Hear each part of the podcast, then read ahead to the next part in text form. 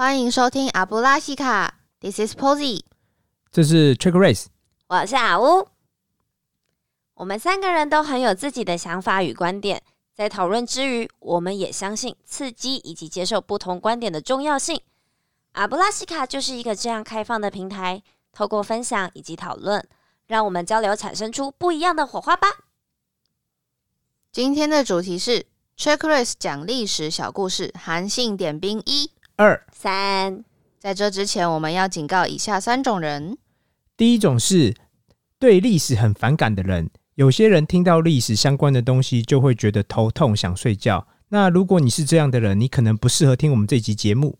第二种人是无法用开阔的心胸来探讨历史可能发展的人，有些人会觉得自己看到的历史跟解读历史的方式是绝对唯一无比正确的。所以他没有办法接受或尊重别人有不一样的想法、啊、不一样的火花。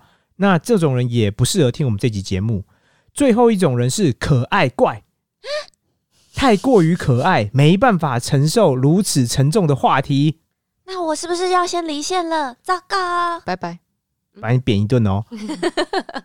如果你是以上三种人，那我们就只好像对待可爱怪一样封锁你。怎么突然就封锁他对呀？You have been warned。那我们开始吧。我们今天要来谈韩信。为什么 Race 想要讲这个主题呢？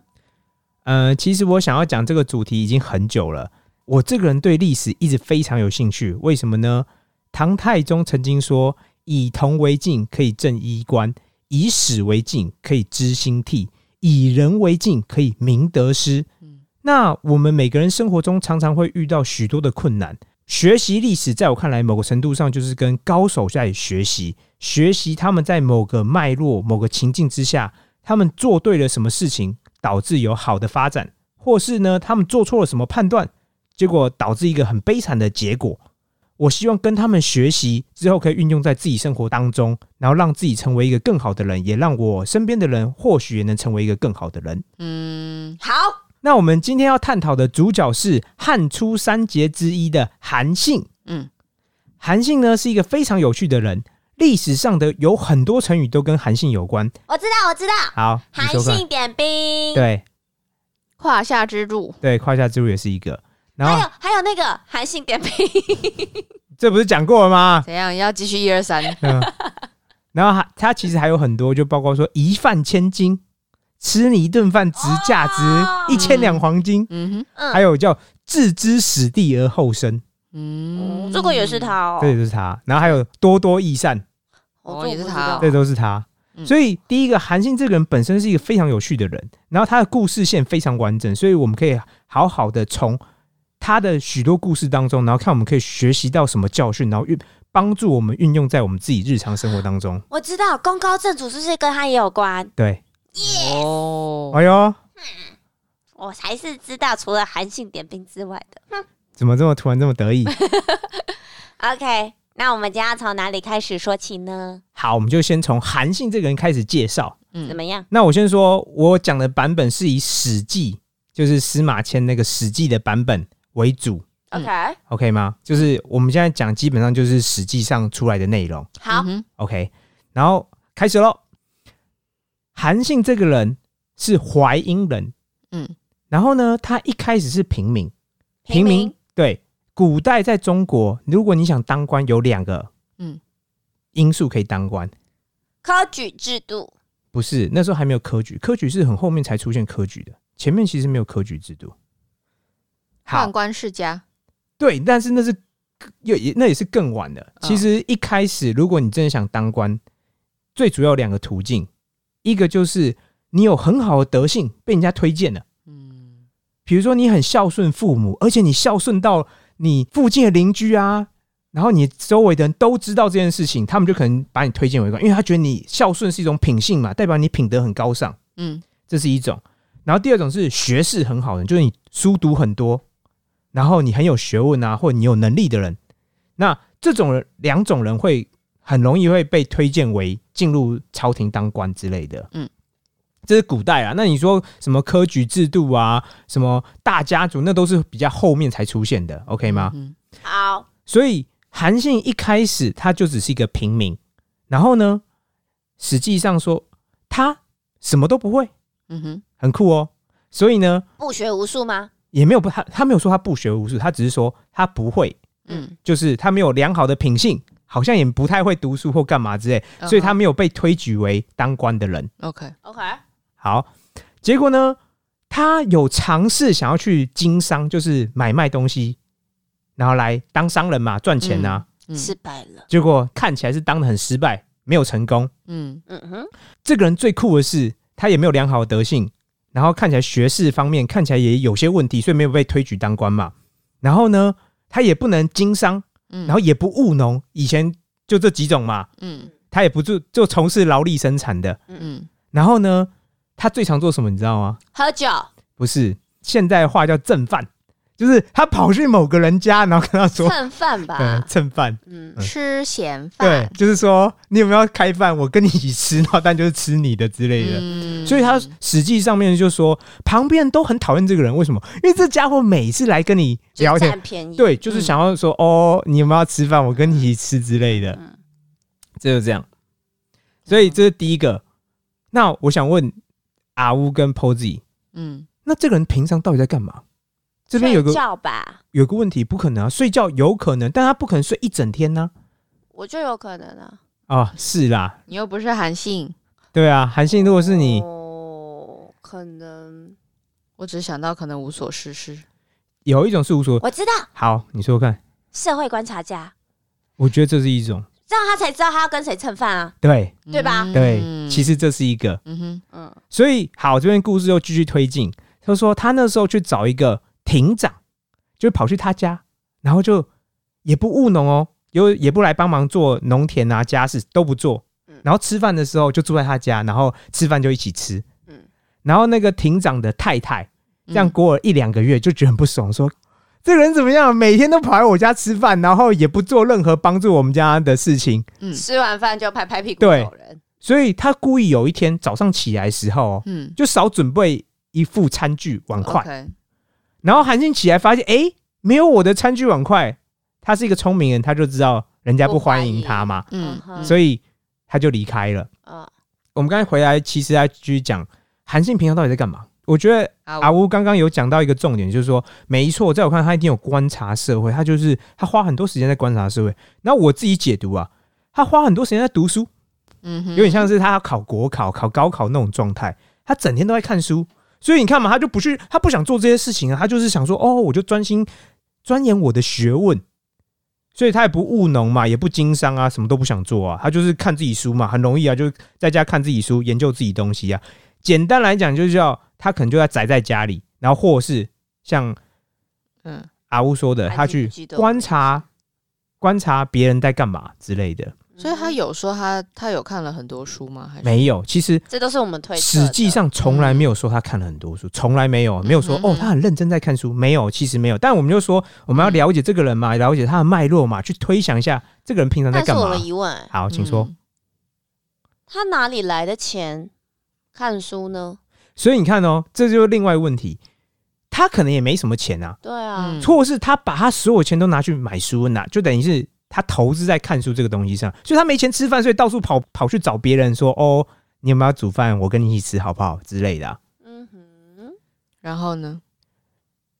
好，我们刚才讲完那个庭长，他就离开那个庭长家，嗯嗯然后呢，他就有点像漫无目的的走，走在路上，然后发现就是有一个河流旁边有一群专门在洗衣服的老妇人，嗯他可能尝试想钓鱼或干嘛吧，不确定。嗯然后他就在那边不知道那边搞什么，搞了老半天。就其中有一个在洗衣服的老妇人，嗯，看到他，看起来他很像很饿，我所以我就会猜他可能在对，所以我猜他可能在钓鱼或干嘛，他在那边忙来忙去。嗯。嗯。然后那个老妇人就觉得他很可怜，然后呢，要吃饭的时候就把他自己饭拿出来给韩信，邀请韩信一起吃。，OK，，OK，然后这一吃就吃十几天，韩信啊每天都跑去跟，新的下一个蹭饭地点，他有点像寄生虫哎、嗯。嗯，他就跑去找，而且我我发现这个人他脸皮超厚哎、嗯。对，一个人免费吃你一餐，可能都觉得有点羞耻。他这一吃吃了十几天呢、嗯。而且每天都去跟那个老妇人报道哦。嗯。然后老妇人也很好心，就是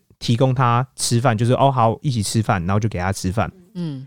然后韩信这样吃了十几天之后，然后有一天就觉得很感动，他就跟这个洗衣服的老妇人就跟他说：“我跟你说哦，如果将来有一天我功成名就的时候，我一定会报答你的。嗯一饭千金，”对，类似像这样概念。可是那个那个洗衣服的老妇人一听到之后，她就生气了，嗯哼他就说：“我看你一表人才，嗯，然后看起来可能是古代贵族之后，那我因为看你可怜，觉得你都没有饭吃嘛，所以才喂养你。嗯我今天哪是图报你那样给我将来的什么？哦，他反而觉得有点受屈辱。对他只是觉得哦，我就看你状况很差，所以我提供你，我并不是要你给我什么好处嘛。嗯嗯对，嗯但后来当然，韩信后来功成名就之后，嗯就真的有找到这副老这个老妇洗衣服的老妇人，嗯嗯，然后有真的给他一千两黄金，所以一饭千金就是这样来的。哦，对 OK，、嗯好，我们就故事继续进行下去。然后韩信这个人呢，我就说，你看，我们刚才要讨论他平常在干嘛，对不对？嗯所以阿吴刚才讲到一个重点，他可能在观察别人，嗯所以呢，故事就继续进行到韩信常常会带着佩剑。古代只有贵族才有佩剑哦，你平常人是不能带佩剑，佩剑就是有点像是地位的象征。OK，那你要有佩剑，然后在他就在可能城里走来走去。嗯那记不记得我们刚才说韩信有没有在从事什么有生产力活动？以现在社会游手好闲的走来走去，对，而且他是看起来就是那种趾高气扬，他一定是穿的好好的嘛，然后带个配件呐、然后就在城里走来走去，嗯嗯，所以这样通常会什么后果？被找麻烦，对，为什么？别人觉得 我工作要死要活，就有个人 穿的好好的，然后在在那边走来走去，然后看别人不是官，在那边好像一副巡视我们大家的样子。嗯所以有些人就看他不爽。其实，在我看，很多人就看他不爽了。嗯所以故事就进行到说，他有一天就这样走在屠宰区的时候，嗯就是有杀猪啊、杀牛、杀羊的屠宰区的时候，就有一群无赖就堵住了韩信，嗯然后就跟韩信说：“我看你这样哦，每天都是这样衣冠挺挺的，然后还插个佩剑，然后很神气。我觉得你其实是一个孬种。”他其实就这样跟韩信说。，OK，他说：“今天你有本事，你就用你手上那把剑刺死我，我就在这边。”他就挺起胸膛说：“我就给你刺，让你刺，看你有没有那个胆量来刺死我。嗯啊，如果没有，嗯你就从我的胯下爬过去。嗯嗯，”然后韩信真的很奇怪哦，正常人想说，正常人呐、你你被侮辱我刺了，对啊，你就挺起胸膛，了我还有剑，你还没有剑。你叫我刺，我当然对吃啊。嗯结果韩信做一般人大多数，我觉得百分之九十以上都不会做的事情，就是什么？他竟然就乖乖的哦，在众人面前，嗯就是用跪着，然后穿过那个嗯无赖少年的胯下。嗯嗯然后那个无赖少年，因为他有说嘛，你有本事就刺死我，没本事就从我底下跨跨过去嘛。嗯嗯跨过去之后，无赖也没找到麻烦。嗯可是你有没有发现，在我看来哦，这是一个非常奇特的事。为什么？百分之九十以上的人侮辱你，而且你手上有剑，他对方是没有剑的哦，他都要让你刺的，然后你竟然会选择，而且旁边都有人在看哦。他结果还是因为他那把剑还没有，开光，对我觉得不太像，因为你你看他这个人平常来讲啊，他要配一件货款他是有一定标准、有一定程序在嘛，他听起来是对自己有一定要求的人，他并不是那种哦我随便待一待，然后没没怎样，看起来不像你从他前面的故事看起来，就是他有某个坚持，这个人有某个坚持在，然后他想要坚持这个东西，还是因为那时候如果把他刺伤之后，会有很严重的法律效果。没错，这也是另外一个。嗯因为古代法律虽然不像现在这样，但还是一样嘛。你杀死人，正常很有可能就是杀人者死嘛。你杀了人，你就用你的命来抵嘛。嗯那对方可能也是人多势众嘛，他只有一个人嘛，但他被挑衅了。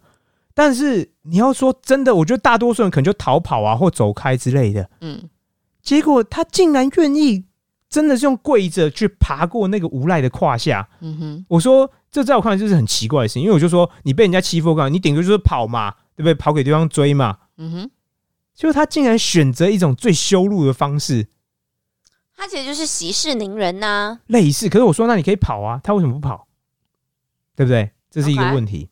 嗯他做一个很奇特的事情，所以这就是成语“胯下之辱”的来由嘛。哎然后这件事故事后来也有后续，就是后来韩信功成名就的时候，他要找到当时这个让他收入这个这个人，这个人还没死哦，好厉害！嗯哼，然后还跟他说，因为我当时有忍住你这口气，所以我今天后来成就了我今天的位置，所以他对这个人还很好，还给他一个小官做、哎，对他没有杀他很多的大多数会把你以前就是你怎么弄我，对我就怎么弄回去，嗯。没有哦，韩信后来找这个人还给他一个小官做、很酷，这个人真的很酷。然后呢，这时候我们要讲到另外一段故事了，就是韩信后来因为天下大乱了嘛，秦始皇死掉，然后那个吴广陈胜起义了，嗯然后全天下就大乱了。然后韩信一开始跑去投靠项梁，嗯项梁是谁？我知道，请说。他是跟项羽有关的人。对，他是项羽的叔叔。嗯，项羽很奇怪哦，项羽就是西楚霸王很，奇怪。对，项羽的爸爸历史中不知不知道他爸爸是谁。嗯从来不知道他爸爸是谁，只知道他的叔父叔叔是项梁，嗯，所以韩信一开始就先跑去找项梁，项梁，在他底下军队底下做事情，嗯。然后没有受重用，后来又跑去项羽底下做事情，有当到一定的官阶，但一样没有受重用。嗯，所以他最后又跑了。他觉得哦，我是有才能的人，那既然你们不肯重用我，他就跑了。有点像现在这样换公司，对他觉得这公司不知道我的价值，当老半天，可能他也不想这薪水，然后就觉得好，那不我就去换个工作，换个嗯换个领导人嘛，试试看。嗯嗯所以他一开始先跟项梁，后来跑去找项羽，然后最后项羽他觉得项羽不重用他，所以他跑去找谁？跑去找刘邦。哦，这所以你看啊，光是历史上、史记上记得他就换了三个，换了三个主人了。然后呢，他在刘邦底下也是当个小官。嗯然后某天因为某件事情，他们有连坐法。嗯，然后他们一群人要被处斩，就是砍头。哎结果在他前面的十三个人都已经被砍头的时候，换韩信要被砍头了。嗯，韩信这时候突然就大喊一声啊阿布拉西卡，：“哎，嘿嘿嘿可以哦！”他如果听我们节目就知道我们要喊这样喊 阿布拉西卡，但是差不多就是这样，他就大喊一声，他说：“刘邦难道不是要称霸天下吗？那为什么今天要就是杀害这些有能力的人呢？”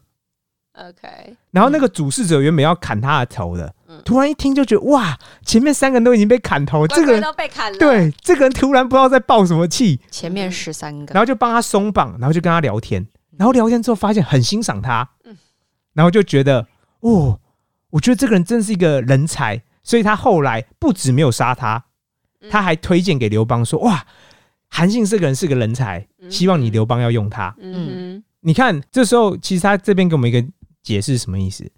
第一个，他有没有在挑选他要追随的主公？有，有，有嘛？他一开始是跟项梁嘛，项梁失败，他跑去项羽嘛，嗯然后项羽也不受重用，所以他才跑去找刘邦嘛。嗯所以我们可以得到第一个讯息是，这个人他会看他的上面的领导人有没有欣赏他，所以如果有，他可能就可以待着；没有，他会干嘛？换工作嘛。对，他不是那种只想混一口饭吃的人。从我们刚才讲故事，各位有没有看到，韩信是对自己一个有非常要求的人。他明明知道他比如说正正犯啊，就是去跟别人讨食啊，这种行为会被别人瞧不起，嗯，他都不鸟哎、他就是做他自己、欸，他从头到尾都在做他自己哦、他有点像是有大志而不拘小节的感觉，有点像。好，我觉得韩信给我一个很重要的提示是启示啊，就是包括说、你怎么看待自己是非常重要，在这个社会，在这个世界，你如何看待自己嗯是非常重要。为什么？因为决定你的行为。嗯所以这也是另外后话。为什么有些人他会偷窃，有些人不会？有些人是哦，只要那个东西就算有录影机或干嘛，我还是想要去偷东西。但有些人就算哦，明明都没有人，旁边都没有人，也没有摄四影机，下无人。对，，但是就算一个小红绿灯，我也不会闯闯红绿灯。所以你知道吗？人所有的一切都跟什么有关？自己的信念。对嗯自己的信念就包括什么？你怎么看待你自己？你觉得我是一个小偷，或我觉得我是一个可以偷拿别人东西的人？我是一个可爱怪。对，然后你就允许自己去做这些事情。但有些人就是不允许，就是说好，没有，不论在任何时候，我可能都不会闯马路。就是坚持的原对则。那取决于你怎么看待你自己，所以你怎么看待自己，就会影响到你后面的许多行为决策。你的行为决策基本上就跟你如何看待你自己是有关的，嗯哼，好吗？第二个，我觉得可以好好启发，就是说，尤其在现代社会，哦如果上面的人或你旁边的人没有看到你的才能，嗯，重要吗？我觉得好像有点关系。有关系，但严格来讲不是太重要。为什么？嗯一样啊，你自己了解自己才是最重要的。举例哦，如果韩信跟一般人一样，他决定说：“哦，我不去读书了，我不去观察社会，我就去种田，我就去跟一般人做一样的事情。”他一开始有说嘛，他经商不成嘛，他还可以继续经商嘛，嗯嗯或者他也可以继续种田，不需要就是劳力工作而已嘛。但我们不，我不是贬低农民，但我只是说，就传统眼光来讲，就是说农民是算是比较体力活嘛，当然也会有知识水准或什么之类，但是相对来比他的那个要求度是比较低嘛，就是你只要愿意付出，基本上你就收获的这种嘛。嗯他也不愿意做啊，所以你看到、他宁可厚着脸皮到处找别人要吃免费的饭，是，但他就是不愿意自己做。对嗯我想想哦，我觉得这是有影响。为什么？你把你所有的精力啊、精神都耗费在工作上面，嗯那你要去进修啊，你要去补充自己的能量，其实有困难嘛，因为你的体力什么都耗尽了。对，是。所以我们现在讲到韩信的故事，我觉得可以归纳出几点，嗯。就包括说，第一个，你要了解自己是什么人是非常重要的，嗯。因为这会影响到你后面做的每一件事情。决策。对，你可以影响到说你会做什么，跟你不做什么嘛。嗯。然后也会影响到你的时间呐、所以我说，哎呦，你如果愿意的话，你是可以去工作，就工作赚钱的。但有些时候就是不想嘛，你想要投资自己嘛。嗯嗯那重点是你要够了解自己。嗯其实韩信的故事，我觉得一而再再而三就告诉我们说，你要够了解自己，你要知道自己是什么人。每个人成功其实对定义都不太一样，嗯那你不用用别人的成功来定义自己。嗯所以我们这样故事讲到这边，就会发现，就初期来看，韩信是一个非常不成功的，而且是一个问题问题边缘人。嗯他从事一些不是劳力的生产，没有产值的东西，嗯，嗯然后整天在做一些奇怪的事情。嗯看起来他也没什么付出。对，就是没有付出嘛。嗯然后整天就只想从别人那边得到好处的人。嗯但是我们可以从后面的结果来说，没有，其实他不是这样的人，只是前期的发展。很常想到韩信的故事，就想到说，我觉得他爸妈一定很开明啊，所以他才会有这样的人嘛。嗯嗯如果他爸妈整天就说不行，你给我去工作，你给我怎么样怎么样什么之类的，嗯嗯，就强迫他去做一些他不想做的事情，嗯。嗯哼，那韩信可能就的人生可能就不像我们后来知道那样子。对。当然，他可能自己脑袋里面都计划好了，对。然后所以前面的前面做的事情大家看不懂。对，看不懂，真的是看不懂哦，而且也很很鄙视这种人哦。对。我觉得放在社会，你也会鄙视这样的人对。嗯但他自己就不顾其他人的眼光，因为对，照着他自己的路在走，这样。是，嗯嗯，我也强调，就是说，因为他了解自己，所以他并不是像大多数人一样，就说哦，我只想混口饭吃，我只想有工作。你看得出来，这人对很多事情都有坚持哦。嗯他没有得到那个坚持之前，他不会说哦，好啦好啦，我就算了，我就勉强。没有，他就宁可都不要，他就跑走了。嗯哼，OK 吗？我突然觉得他能忍耐那个胯下之辱，其实真的是，很猛啊！我后来想想，就是很猛，因为嗯正常人不会这样做的。因为如果你你只是贪生怕死的话，对，就像你刚刚说，你大可以逃跑，或者是而且对方没有武器，你有哦，嗯嗯你可以直接指着对方跟他说：“嗯你你走开或干嘛之类。嗯但他是背着他的配件，真的是就是这样爬过去，爬过去，而且之后他还找到这人还不杀他，这也是很奇怪的。因为正常人会觉得，嗯，但这也很聪明，他就让这个人有点像是封住他的口。呃，我觉得可以当做他的历史上工业一个见证人。嗯嗯也就是说，你看我连这样的人都没有杀，你就知道我自己是一个怎么样的人，有点像这样概念。嗯对，他是一个活广告嘛，嗯对不对？就是说，这个人只要活着一天，就显示我韩信多么宽容，对不对？我遇到什么事情，然后我还可以忍住不杀他。对，对所以你看，在我看来，这也是都有影响的。，OK，好，那我们今天的韩信故事就先到这边，然后之后有什么发展，我们下回分晓。好，让我们来总结一下今日的 SOP。第一个是了解自己，知道自己擅长跟不擅长的事。第二个是不受外在的影响与压力，坚持住自己的信念。像我一日可爱怪，终身可爱怪。耶、嗯，第三个叫权衡局势，在各种状况试着冷静的判断，找出什么是最佳的做法。如果韩信当时一怒之下刺死那个无赖少年，他可能就会被官府通缉，历史可能就会大大的改写。然后第四个是，当自己的价值或才能不被他人重视或不被他人感谢时，能勇敢果断的转换环境，尝试为自己找到新的出路。换工作，对，如果你的上司不重视你，不感谢你的付出，如果你在这个公司没有未来，对你还是换工作吧。那接着要进行的就是挑战，快点到我们的 Instagram 上面留言，告诉我们听起来无所事事，整天只想着蹭饭的韩信，到底平常都在做什么呢？跟我们一起分享你的看法吧。好，最后麻烦举起你的魔杖或是你的佩剑，大喊一声阿布拉西卡，拜拜。，Adios。撒由那拉。